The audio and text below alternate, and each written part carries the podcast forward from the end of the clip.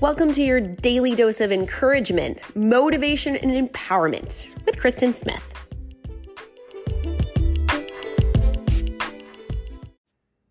How do I forgive somebody who's hurt me?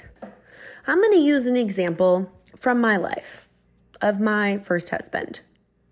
My first husband and I had a marriage that lasted about 12 years. And it was dysfunctional just about the whole time. And then it ended up being very, very dysfunctional at the very end, very painful. And everyone who was around me and everyone who knows me would have no problem backing me up if I talked about it with anger, resentment, if I said horrible things about him, if I ruined his reputation in the street, and basically just said he was a piece of garbage and he ruined my life. No one that knows the situation or knows me would argue because it was pretty terrible. But he occupied a lot of headspace in my life for a really long time. There was even some trauma there that was triggered a lot. And I was bound to that story for a very long time.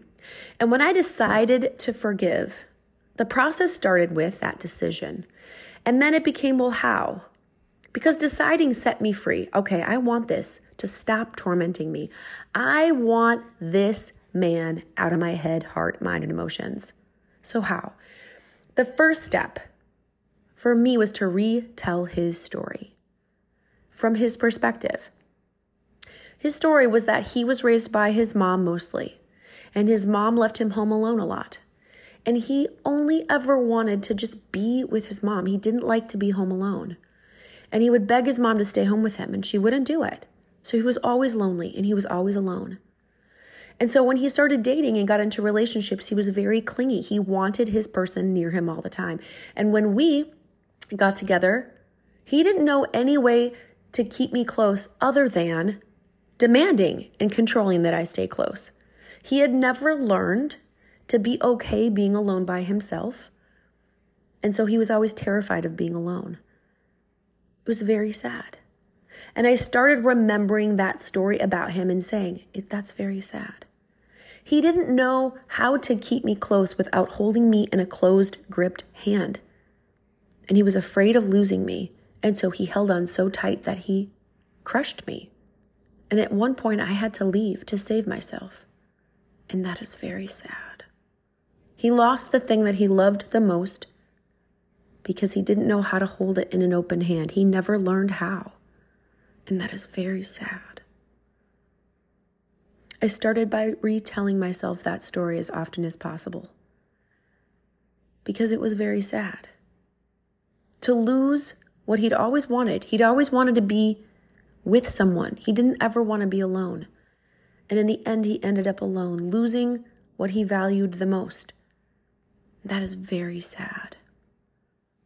And after I divorced him and he moved on with his life, I was very resentful for a long time and I watched him go through relationships and fail relationships. And I saw him overcorrect. And instead of being controlling, he became completely and totally a yes man. And he was in relationships where he was dominated and demoralized and treated kind of crappy. And my instinct was to be like, aha, now he knows what it feels like. But that is also very sad because he's a man who wanted a wife again and to do it right. And the only way he knew how to do that was to try to correct everything that he had done wrong the first time. And it resulted in a disaster again. And that is very sad because here's somebody who's tried both ends of the spectrum and failed and has nothing and doesn't have what he wanted most. And that is very sad.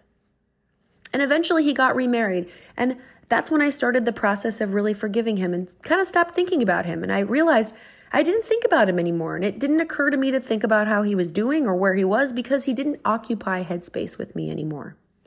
But then I realized I could take this forgiveness thing a little bit further, and because he's the father of my son, I decided I wanted to. I found out that he adopted his stepdaughter, and he now had a little girl to take to basketball games and take to sporting events, and he'd always wanted to be a dad to a little girl. And I thought, how wonderful. The story of the little girl is she never knew her real dad. And now this little girl has a daddy who's been through a lot of loss and who's done a lot of things wrong, but who has the chance to redeem his story as a daddy to a little girl. I've redeemed my story. I'm no longer the person I was when I married him. I have grown and changed over and over again. I imagine, whether I know it's true or not, that he has grown and changed and now he is showing up as his best self in the role of a daddy to a little girl who didn't have a dad. Now, that is not very sad. That is beautiful. And now, when I go outside to the beach and I run boot camp and I see the sunrise and I'm enjoying my life, there are many days where I think about him and I wish for him to feel the glowing joy of emotion and glee that I'm feeling. I wish it for him. I imagine him waking up in that same moment and looking out his window and seeing a sunrise and being full of joy, just like me. And I have genuine love and gratitude for the energy and joy that I am believing to be passed from me on Miami Beach, Florida, over to North Carolina, so that he can go and show up and be an amazing husband to his wife and an amazing father for his daughter. And that is the power and that is the joy of forgiveness. And it's a process. I don't know if any of those things are happening in his life, but in my heart, in my soul, I have joy and freedom and peace when I think about him and when I think about the life that he has. I am free and I'm praying that he is free and I'm believing that he is free. I am not who I once was, and neither is he. I do know that that is a fact. So that's step one is to retell their story, humanize them, give them grace, give them the benefit of the doubt, and decide that, hey, you were strong enough to endure the things that they put you through and you are still standing. And what happened to them is very sad. That's where we start. And you can get to a place of true freedom and even love for that person. It does take time, it takes a process. But once you decide to forgive, you can start retelling that story. And it's amazing the transformation that will take place in your heart, mind, soul, and emotions to forgive.